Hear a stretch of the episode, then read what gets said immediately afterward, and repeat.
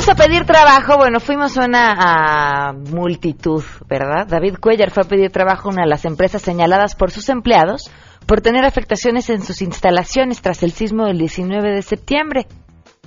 ¿Cómo manejaron la situación? Bueno, hasta si les dieron la chamba o no, ya les platicaremos el día de hoy. Esa no es la parte que dicen que se afectó. ¿Qué te dijo? No, un compito de acá afuera dice. ¿Qué tan arraigado está el machismo en nuestra vida cotidiana? Vamos a platicar ahora sí con Eva Lobatón, la mujer detrás de las ingeniosas ilustraciones del libro El Machismo Ilustrado. Se ha convertido en una en una especie de concurso de poder, a ver quién está sentado arriba del otro. Es una rela- un tipo de relación en el que alguien queda arriba. Tenemos buenas noticias, ciencia con Enrique Anzures y mucho más. Quédense con nosotros, así arrancamos a todo terreno.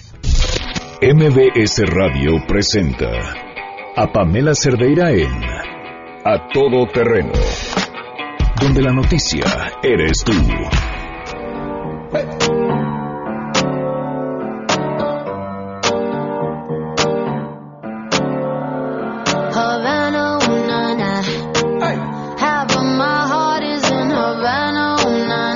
Así hay que arrancar los lunes. Bienvenidos a Todo Terreno, muchísimas gracias por acompañarnos.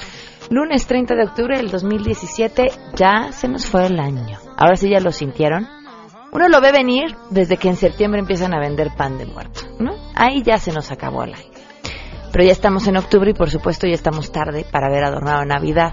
Pero no podemos brincarnos en esta prisa lo que nos viene de manera inmediata. El Día de Muertos, sus altares, vamos a platicar también sobre este tema el, el día de hoy. Que bueno, sin duda a mí me parece una de las celebraciones, bueno, tradiciones celebraciones, ¿por qué no?, más bellas que tenemos en este país. Bienvenidos a Todo Terreno, gracias por acompañarnos. ¿Cómo podemos estar en contacto? El teléfono en cabina cinco uno seis seis uno cero dos cinco, el número de WhatsApp cinco cinco tres tres tres dos nueve cinco ocho cinco y además a todoterreno arroba m b s punto com, el mail, en Twitter y en Facebook me encuentran como Pam Cerdeira. Sobre la plática que vamos a tener más adelante en, en el machismo, queríamos preguntarles, más bien sobre el machismo, queríamos preguntarles si ustedes creen que somos un país machista. Quizá la pregunta parecería muy obvia, pero ¿por qué? O sea, ¿en qué, en qué estas cosas de la vida diaria es que dicen, ah, claro, somos machistas porque creemos esto o porque hacemos esto? Esa es la pregunta que les hacemos. Queremos conocer tu opinión a todo terreno. ¿Crees que México es un país machista? México es un país machista por muchas variables. Una de ellas es la cuestión laboral, en el que hay muchas empresas que como delimitan el perfil de empleado para pues eh, el tipo de perfil que requieren. Eh, rara vez piden eh, ambos géneros, o la mayoría solamente piden que sean hombres, al menos que son como para labores que requieran de este pues cuestiones físicas y o cosas por el estilo. Creo que México sea un país machista. Un ejemplo, mi papá me de niña me decía, tú estudia algo cortito porque te vas a casar, para que estudias algo más grande. Bueno, sí creo que sea machista y muchas veces este, se hacen a los dormidos en los camiones y no te ceden el lugar, ¿no?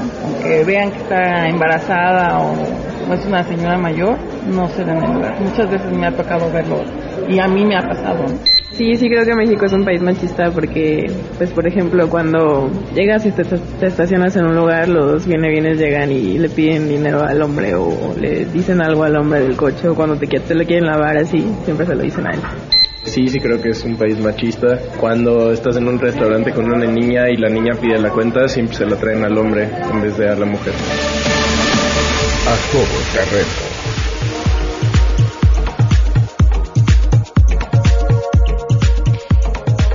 Por supuesto, hoy continuamos con nuestro conteo. Oigan, la pregunta ahí sigue, ¿eh?, para que nos llamen y nos y sigan opinando sobre el tema. Hoy se cumplen veintiséis días de que pedimos a la Procuraduría de Justicia Capitalina una entrevista para hablar sobre el caso de Pamela Salas Martínez. Contamos los días desde que nosotros pedimos la entrevista, pero en realidad a cada uno de estos días se le suma una familia que no tiene respuesta sobre el asesinato de su hija ni el paradero del responsable.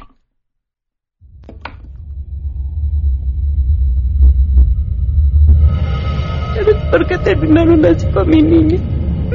A mí nadie me ha dicho que que cómo la mataron ni nada.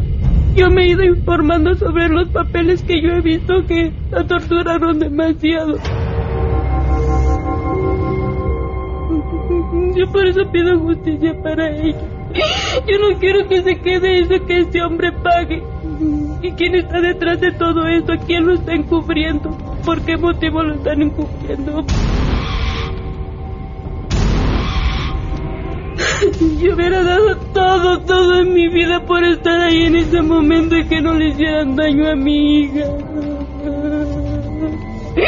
Yo lo que pido es justicia para ella. Ya no podemos tener paz. Victoria Poncinada. ¿Por qué insistimos en que la Procuraduría nos responda?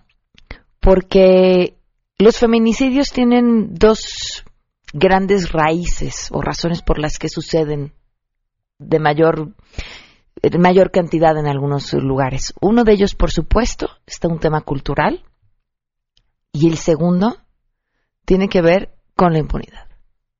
Si tú sabes que quitarle la vida a alguien no tiene consecuencias, no te la piensas dos veces. Vamos con información. Saluda a mi compañera Nora Bucio.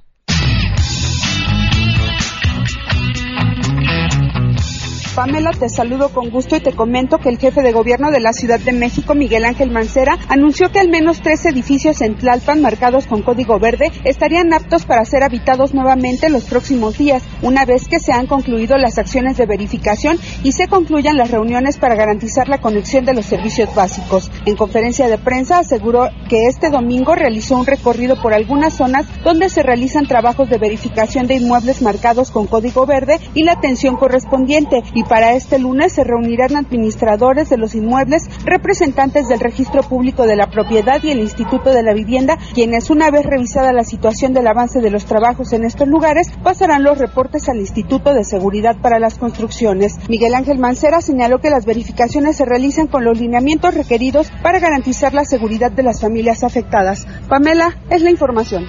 Este lunes quedó abierta en su totalidad la línea doce del sistema de transporte colectivo Metro después de que el sismo del diecinueve de septiembre dejara afectaciones en las cuatro estaciones Nopalera, Zapotitlán, Tlaltenco y Tláhuac. El director del Metro, Jorge Gaviño, indicó que están revisando todas las columnas principales de la línea doce para evitar algún daño estructural. Explicó que los peritajes que realizaron durante el fin de semana reflejan que la línea es segura. Detalló que las revisiones en las curvas durarán tres días más, pero los trabajos no van a afectar el servicio de la veinte estaciones de la línea doce. Además, te comento que este jueves dos de noviembre, Día de Muertos, el horario del metro va a tener un horario habitual, es decir, de las cero a las veinticuatro horas, para permitir el traslado a mercados de flores, a panteones, a centrales de autobuses y diversos puntos turísticos. Reportó Ernestina Álvarez Quiche. Por su trazo como escritora, académica e investigadora comprometida con las humanidades y la cultura, Margo Glantz recibió el premio Alfonso Reyes dos mil diecisiete de El Colegio de México. Este sismo es como una especie de metáfora de la realidad nacional. Es como si, la, no creo en eso, pero como si el hado, ¿no? La, la, las divinidades se hubieran conjurado para hacernos ver en carne propia, de una manera muchísimo más fehaciente, el estado de derrumbe, el estado sísmico del país, no solo en lo, en lo geográfico, sino en lo político y en lo cultural. Glantz, profesora emérita de la Facultad de Filosofía y Letras de la UNAM, con casi sesenta años de docencia, también recibirá el próximo ocho de noviembre el doctorado honoris causa por la Universidad de Alicante, España, informó Rocío Méndez.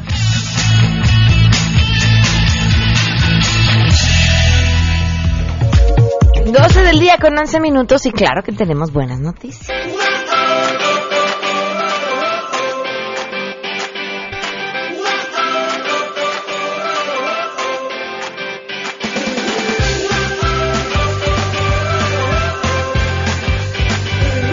Nora Bucio, te saludamos otra vez ahora con las buenas noticias. Buenas tardes.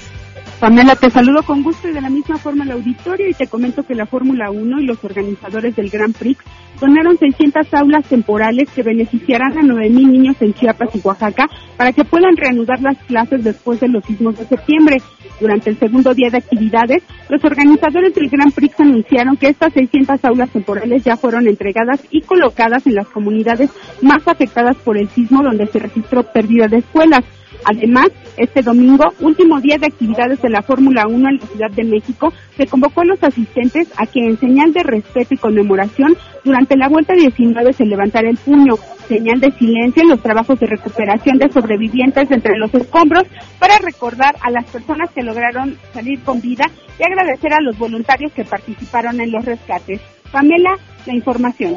Muchísimas gracias, Nora. Muy buenas tardes. Buenas tardes. doce del día con doce minutos. Ya no les conté, pero eh, hoy que es Día de Ciencia con Enrique Anzures, va a hablar sobre los condones y su tamaño. Seguramente habrá cosas muy interesantes eh, que escuchar sobre este tema.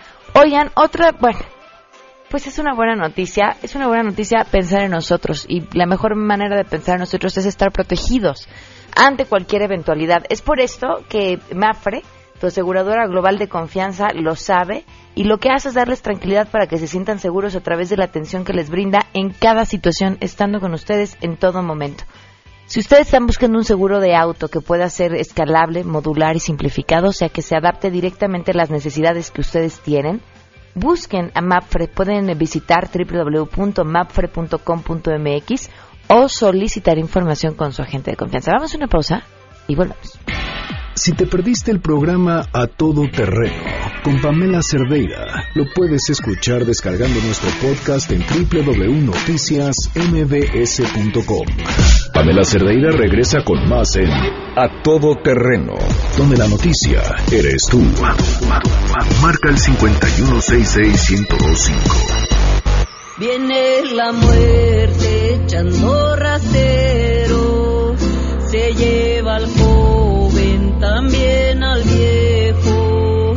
La muerte viene echando parejo, no se le escapa ni un pasajero. doce del día con dieciocho minutos, continuamos A Todo Terreno. Gracias por eh, seguir con nosotros. Le agradezco enormemente al gran Sergio Almazán que nos acompaña vía telefónica. Sergio, ¿cómo estás? Buenas tardes. Mi querida Pamela Cerdeira, gran dijiste por grande de edad, ¿verdad? Claro, yo siempre porque... haciendo énfasis en tu edad, Sergio. Porque te iba a decir de estatura, ¿no? ¿Verdad? No, no, no, no, intelectualmente grande, Sergio. Muchas gracias, me queda Pamela. Oye, ¿ya pusiste tu altar de muertos? Sí, y tengo que decirte que me siento muy orgullosa porque es el año que más bonito me queda. Ah, bueno. Y, y es la, que, ¿estás de acuerdo que uno se va puliendo con los años? Este, pues eh, yo espero que sí. No, no, no, no, no, no me atrevería a decirlo. La verdad es que mi mamá me ayudó mucho este año, por eso quedó así de bonito. Pero, pero pensaba mientras lo ponía que, uh-huh. que no sigo tradición. Bueno, vaya, es una tradición en sí, pero eh, seguramente cualquier purista me diría que es un desastre por la mezcla de cosas que ahí pongo. Pero, pero pensaba cómo finalmente es un homenaje para aquellos que ya no están y la oportunidad para platicar con mis hijos sobre aquellos a quienes seguramente ya no conocieron o podrían haber olvidado de quiénes fueron los que estuvieron antes, antes que ellos. Y me parece que esa parte hace el altar de muertos, desde mi punto de vista, algo bellísimo. Claro, mira, Pamela, dices algo muy importante. Justo el altar de muertos es la, la suma de elementos que vienen desde la época prehispánica hasta las novohispanas o coloniales, es decir, hasta la llegada de los españoles y la incorporación de la religión católica a, a, este, a estas tierras, porque seguramente pusiste unas calaveritas de azúcar. Claro. No, bueno, eso es prehispánico y correspondería a lo que llamaban el Zopantli, que es el cementerio prehispánico, que era la colocación de cráneos Eh, atravesados por una estaca de madera, que por ejemplo si visitas el Templo Mayor te recibe ese Zopantli. Entonces ese es un elemento prehispánico. Seguramente pusiste alguna veladora. Sí, por supuesto, ¿no? Que tiene que ver también con un elemento prehispánico de el usar los cuatro elementos de la naturaleza y que tenía que ver esto con el de la luz, ¿no? O sea, habría con... que ponerle también entonces agua y tierra. agua e incienso, ¿no? Ah, okay. Que es el viento, uh-huh. que, que es el aroma, que, que además este va a contribuir para que vengan eh, a visitarnos nuestros muertos. A veces hay que tener cuidado porque eh, se vuelven muy socarrones y se quedan por varios días. Oye, Sergio, perdón que te interrumpa aquí. ¿Es incienso o es copal o los dos? Cualquiera de los dos. Okay. A ver, el copal es el prehispánico, el incienso ya va a ser una aportación que van a hacer los españoles, eh, sobre todo los franciscanos que van a traer el incienso a América y que los van a ir con ello convenciendo de la religión católica. Okay. Por eso es que cualquiera de los dos es aceptado. Este, y lo del tema del alimento, que ese siempre entra en cuestionamiento, es que esa es una invención meramente católica.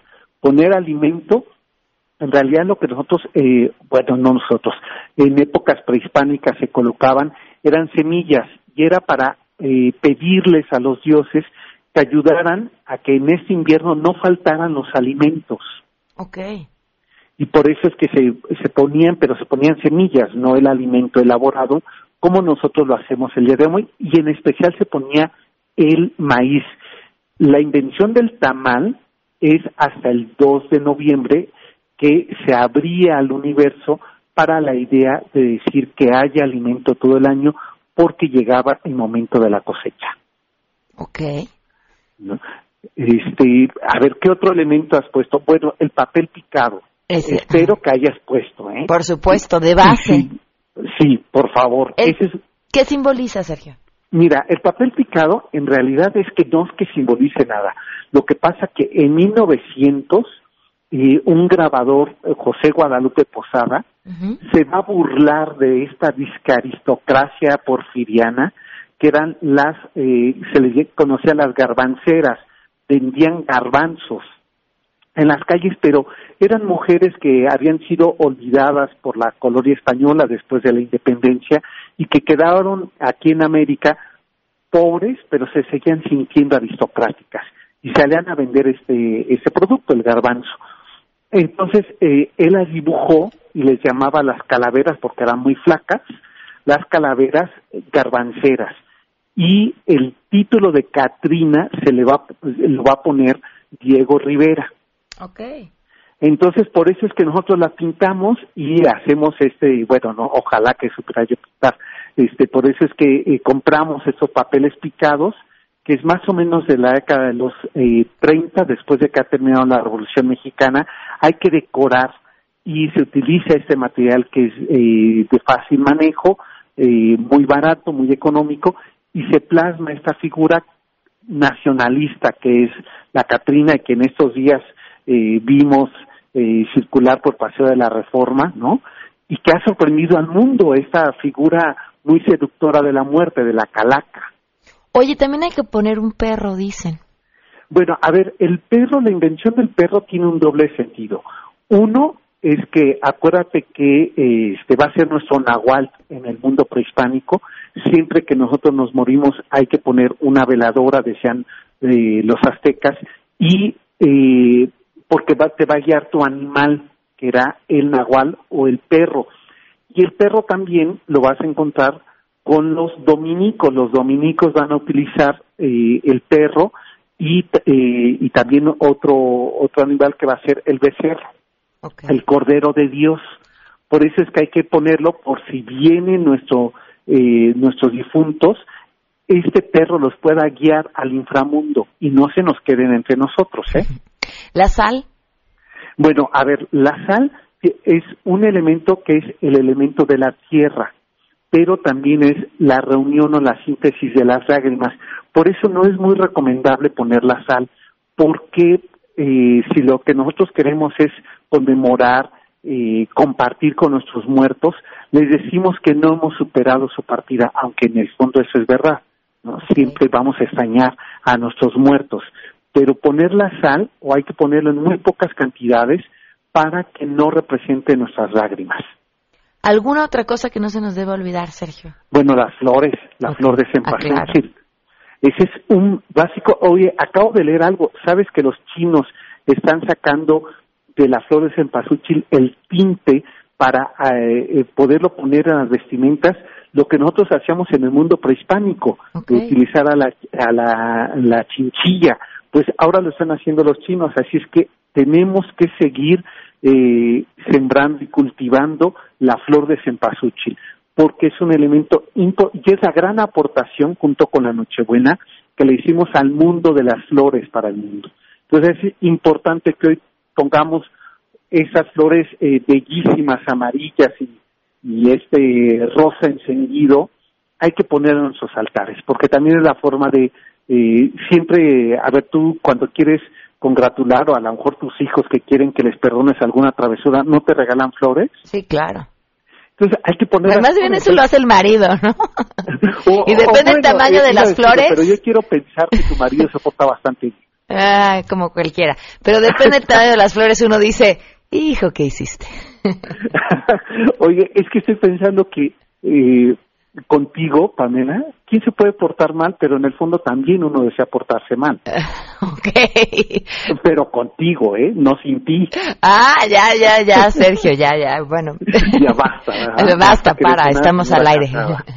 Oye, Sergio, es, ¿a quién pones en tu altar? Eh, yo... Bueno, has de saber, seguro que vas a adivinar. Una de las mujeres que pongo cada año. María Félix. A María Félix. Y además, ¿sabes qué? Soy tan vanidoso que pongo la portada del libro. Ok, pues sí, claro. No, pues, eh, aprovechando con lo que costó. este, Bueno, eh, pongo, por ejemplo, a Monseváez también, por supuesto. No, este, y no debo decir esto, pero pongo a Porfirio Díaz. Ok. Que es una de las figuras históricas que más me impresionan. Y le he tenido lamentablemente que ir sumando personajes cada año, ¿no? Como José Emilio Pacheco, por ejemplo, como García Márquez, que el año pasado se la dediqué a García Márquez. ¿Nos puedes sí. compartir una foto de tu altar, Sergio, para, para que la gente lo pueda ver? Ah, bueno, ahorita te, te, te la voy a mandar, que ahora hemos hecho una locura de empezar a poner como, como lo hacen en Michoacán, que los altares, ¿sabes?, que se ponen flotantes. Ah, okay, ¿no? ¿Y cómo se lo, cuelgan cómo lo los alimentos, se cuelgan alimentos. Entonces yo colgué una silla y, a, y arriba de la silla puse algunos objetos, ¿no? Este, que esa es la maravilla, que podemos recorrer y cada año reinventarnos en la idea de, y el gran objetivo, conmemorar o recordar a nuestros difuntos, sean públicos o privados, eh, personales, o por qué no hasta amores frustrados. Esa es otra cosa que quería preguntarte, porque en, a partir de cuándo o qué día es cuando tendría que ponerse el altar, porque a mí a mí me gusta dejarlo todo octubre y hasta mediados de noviembre, entre más tiempo pueda estar, mejor. Bueno, mira, si yo para poder justificar que me encanta ponerlo y que dure muchos días, siempre digo que hay que hacerlo bajo la idea prehispánica, que son los nueve inframundos, entonces nueve días antes del dos de noviembre. Okay. ¿No? Este, hay quienes eh, lo lo ponen porque no, no me gusta esta idea del Halloween, ¿no? Ajá. Entonces poner el treinta y uno me, me cae muy mal. Entonces ponerla antes, pero hay gente que tiene el cinismo de que todavía lo, lo conserva quince días después. Pues ¿no? Yo sé de eso, sí, claro. Es un poco de desidia. Es que sabes que ya ya la comida se empieza a echar a perder. Ya las flores se están eh, secando. O sea, ya ya yo digo que yo si yo fuera muerto y a alguien, a alguien se le ocurre ponerme un altar, y voy viendo ya las flores así, ya no me dan ganas de visitarlo, ¿eh? Bueno, es que mira, ya quitas el altar y ya empiezas a ponerlo de Navidad y ya. Exacto, no, es que eso es lo que te iba a decir, la gente, eh, eh, mucha gente eh, se prolonga quince días de noviembre y dice, bueno, lo quitamos y vamos poniendo el arbolito. Claro. Entonces, no, no, hay que abusar, ¿no? Oye, y esto esto que nos decías, porque también en, en cada región del país encuentras eh, diferencias entre los altares. Sí, claro. Eso es muy interesante, de verdad, porque, a ver, por ejemplo, los eh, los estados o, o regiones que están eh, muy cerca del mar o muy cerca de las playas, eh, se ponen en la tierra, a nivel de tierra, no se le pone un altar, no se pone en lo alto, se pone a nivel de tierra y con elementos que tienen que ver con, eh, con el agua, ¿no? Okay. Este, algunas eh, regiones, por ejemplo, solamente se ponen dos días y se eh, hacen eh, rezanderas, o sea, toda la noche se pasa rezando, por ejemplo, el caso que te decía de Michoacán, que cuelgan porque dicen ellos que sus muertos vienen volando. Entonces, ahora sí que en el aire la pesca.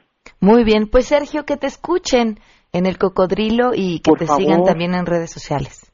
Sí, claro que sí, mira, mi Twitter es ese almazán setenta y uno o El Cocodrilo M D S, y los sábados a las siete de la noche. Y yo espero que ya pronto nos visites, Pamela. Bueno, porque... encantada, cuando me invites, encantada de estar ahí. Bueno, pues ya, eh, al fin compartimos productora, así es que ahorita lo voy a convencer de que a ti te convenza un día de estos que nos visites en cabina, que me da mucho gusto y será un honor para C- mí. Como si ahí. necesitara que me convencieran. Muchísimas gracias, Sergio. Cuenta con ello cuando quieras. Un abrazo. ¿eh? Gracias, muy buenas tardes, Sergio. Pues ya lo platicó Sergio, ¿no? Distintos lugares a donde vayan uno en el país se encuentra altares distintos y todos ellos de verdad es nada más uno más bello que el otro y hacia donde se mueven. Pueden aprovechar este puente que viene además para visitar cualquiera de estos lugares en este país tan maravilloso que tenemos. Métanse a la página visit mexico punto com y encuentren su destino ideal para el dos de noviembre. No importa si es Atlisco, Guanajuato o Aguascalientes, por cierto, eh, Guanajuato que estuvimos ahí, qué belleza también. En todos van a encontrar una colorida y muy emotiva fiesta. Así viajamos todos por México. Pamela Cerdeira es a todo terreno. Síguenos en Twitter, arroba Pam Cerdeira. Regresamos. Pamela Cerdeira está de regreso en A Todo Terreno. Únete a nuestra comunidad en facebook punto com, diagonal Pam Cerdeira. Continuamos. Gracias por continuar con nosotros a Todo Terreno. Tengo en mis manos un libro que...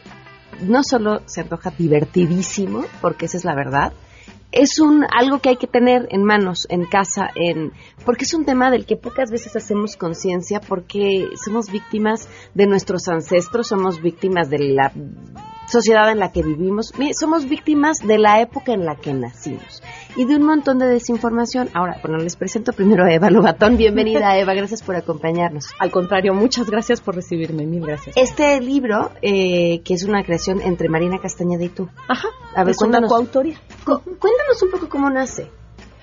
Mira, Marina... Marina Castañeda es una experta, en, ella es terapeuta y es experta en temas de machismo.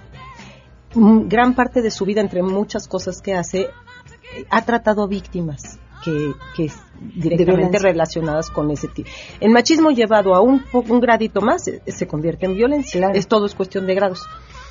Y a mí, yo trabajo con adolescentes, en general me gustan mucho los jóvenes y por alguna razón a veces dando clases o... Yo, yo soy caricaturista, okay. Mi trabajo, soy diseñadora gráfica, pero me dediqué desde siempre a la, la ilustración, caric- okay. a la caricatura, de humor sobre todo. Uh-huh.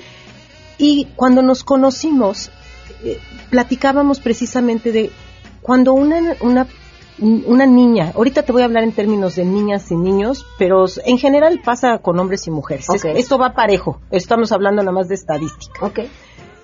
Llega a una situación de la que ya no puedes salir, lo primero que te preguntas es ¿por qué no lo vio venir? ¿Cuándo fue el primer golpe? Uh-huh. Hay unos que te mandan a terapia con Marina y hay otros que te mandan a terapia intensiva. ¿Cuándo fue el primero? ¿Que no lo viste? Es difícil cuando tienes dieciséis, diecisiete años y estás enamoradísimo, es difícil ver las cosas de una manera muy objetiva. Ni tienes la edad, ni la capacidad, ni es lo tuyo. Pero sí creo que hay conductas que po- si alguien te dijera, un buen educador, una mamá amorosa, preocupada, un papá consciente, oye, ¿no te parece que si este muchacho desde los dieciséis años, por decirte un ejemplo tonto, Ya, ya se atrevió a aventarle el plato a un mesero, ¿no te parece que eso lo va a hacer el resto de su vida y te lo no, va a hacer a ti? Lo va a hacer a ti. Perdón que te interrumpa, ¿Mm? Pero en esto que decías, eh, el primer golpe, y, y pondré entre comillas el, la palabra golpe, porque es cierto, son conductas tan sutiles que es fácilmente uno diría, ah, bueno, estaba enojado, pero no conmigo, ¿no? Este, sí, claro. Hasta que llegas al primer sí. golpe, de verdad. Yo he oído, de veras, ahorita me decían, cuando una niña dice, es que a mí me tiene aquí. Uh-huh. Y yo pienso, ternurita. Sí, de veras, claro. No te das cuenta, mi reina. Claro, claro. Creo Porque además que hay sí. que recordar, bueno, sí, sí, ya, tú ya, échale, tú, tú. Échale, no vamos a hablar de tu libro. Pero es que los, los hombres más violentos son también los mejores para pedir disculpas. Ándale, eso no se me había ocurrido.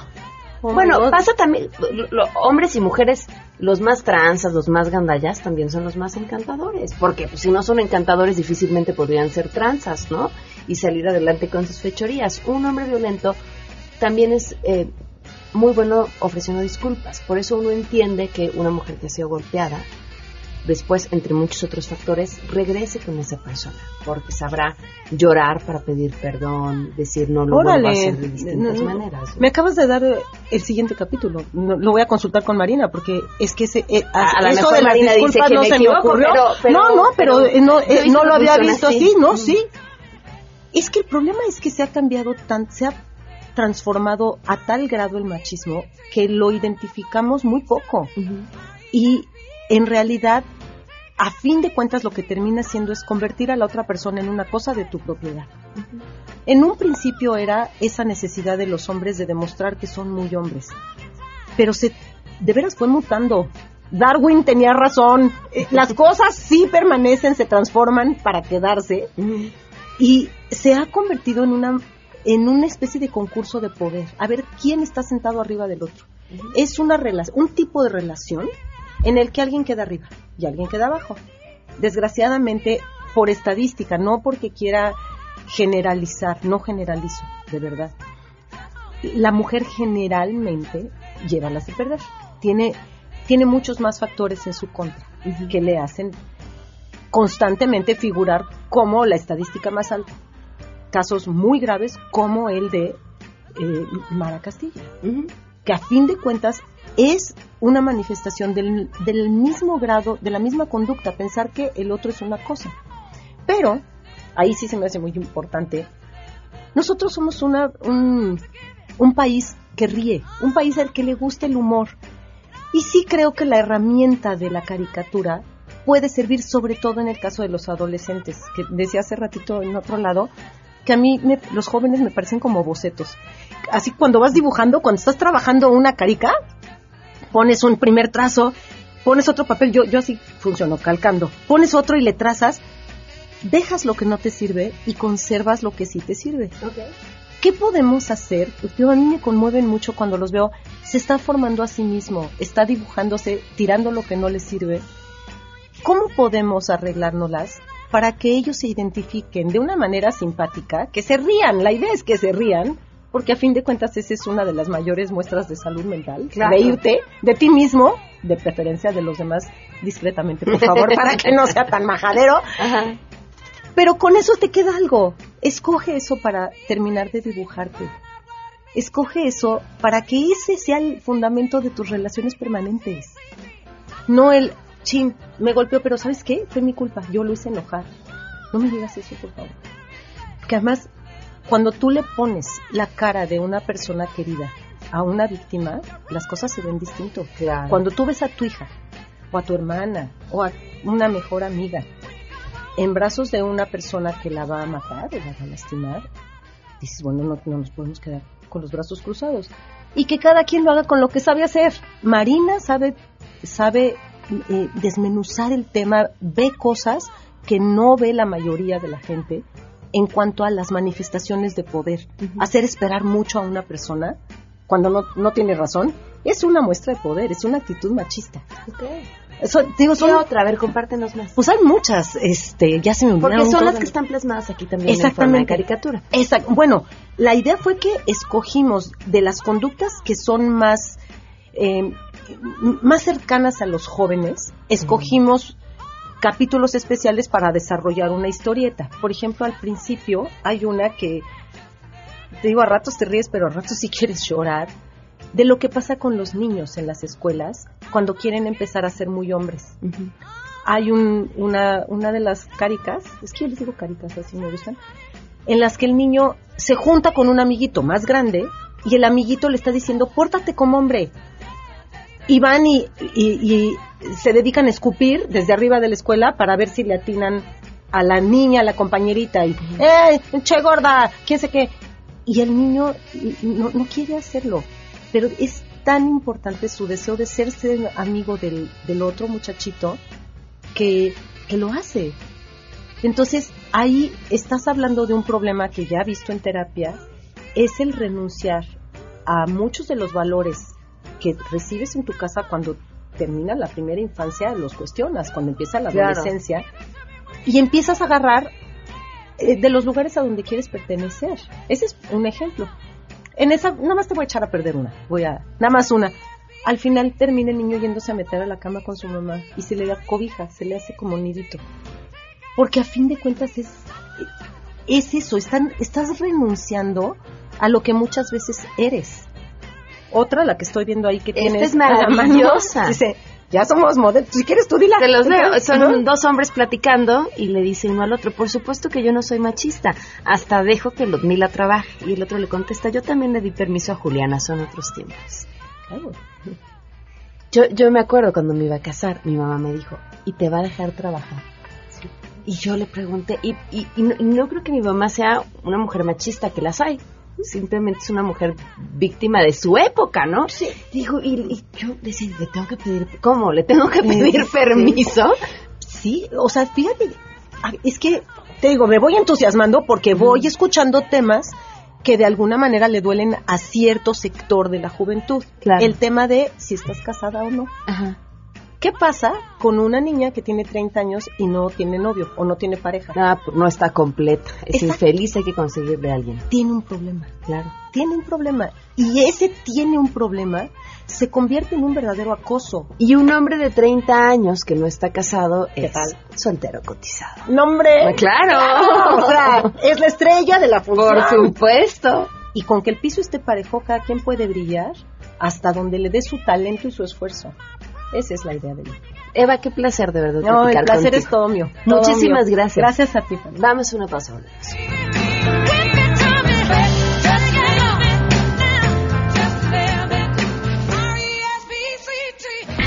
Si te perdiste el programa A Todo Terreno con Pamela Cerdeira, lo puedes escuchar descargando nuestro podcast en doble u doble u doble u punto noticias m b s punto com. Estamos de regreso. Síguenos en Twitter, arroba Pam Cerdeira, todoterreno, donde la noticia eres tú. Continuamos. Enrique Anzures para hablar de condones, de ciencia y el tamaño de los condones. Bienvenido, Enrique. Bueno, m- muchas gracias. Bueno, de todas partes hay ciencia, simplemente okay. hay que saberla encontrar. Hasta okay. los condones hay, hay ciencia. A ver, cuéntanos. Y aquí hay una parte muy interesante, porque fíjate que un, un estudio que han hecho en Estados Unidos dice que Un, uno de tres estadounidenses usa condón, la mayoría no usa. Y seguramente eso no está tan lejos de aquí de México, ¿verdad? Uh-huh. Entonces tenemos un problema de salud pública, que son los, los embarazos pues, no deseados. Realmente no están usando condón, no hay una cultura con, como tal del, del uso del condón. Entonces eh, los investigadores se están preguntando por qué hay esa, ese rechazo de usar el condón. Y gran parte de la información dicen es que pues no se siente lo mismo, no me queda bien, me lastima y... Muchísimos este, muchísimos este pretextos que hay justamente para no usar el condón. Entonces se hicieron una serie de investigaciones y sobre todo hay estas investigaciones va a que la mayoría de los condones son, son un tamaño estándar. Okay. Uh-huh. Entonces algunos lo tienen más pequeño, otros regular y ese es un, ha sido un problema porque justamente no sé. ¿Cómo se... sabes cuál es tu talla? Bueno, eh, eso es por las por, no, no, por el, no, por el diámetro y el y este y, pero, y el largo. Pero en el condón viene, si mides tanto, es tu talla correcta. Más o menos, es esta, exactamente. Como si fueran calcetines. Básicamente, okay. es que es que como está, tamaños estándar que ya se manejan en el mercado, okay. entonces o tienes el chico, el mediano, el grande. Entonces, el problema ha sido es que eh, han descubierto que hay una variabilidad en tamaños en toda la población.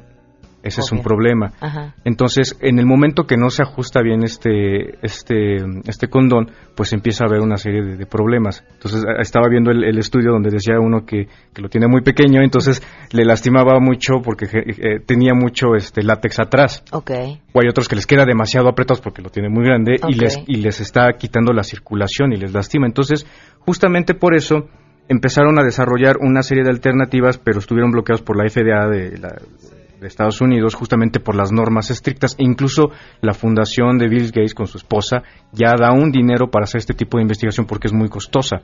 Entonces ya se eh, ya la F D A lo, por fin logró este aprobar que se generaran sesenta tipos de tamaños, imagínate. y luego luego empezaron a venderse bien. Esto con el objetivo de que justamente tengas el tamaño adecuado y puedas tener una mayor sensibilidad. sesenta tipos de tamaños. Exactamente. Está comprobado que todas las mujeres usamos la talla de brasier equivocada. Ahora imagínense con sesenta tipos de tamaños de condón, pues ni como antídoto. Qué interesante, ¿no? Entonces, justamente están buscando generar las condiciones... Ajá. Para este, que la gente pueda usar el condón. Entonces, si tienen más dudas, si quieren ver el reportaje, se los dejo en mi Twitter, arroba Enrique Anzures, y ahí pueden ver sobre este esta información interesante. Muchísimas gracias, no, es un Enrique. Placer, Pamela. Se quedan en Mesa para Todos. Nos escuchamos mañana. M B S Radio presentó a Pamela Cerdeira en A Todo Terreno. Te esperamos en la siguiente emisión, A Todo Terreno, donde la noticia eres tú. M B S Radio, en entretenimiento, estamos contigo.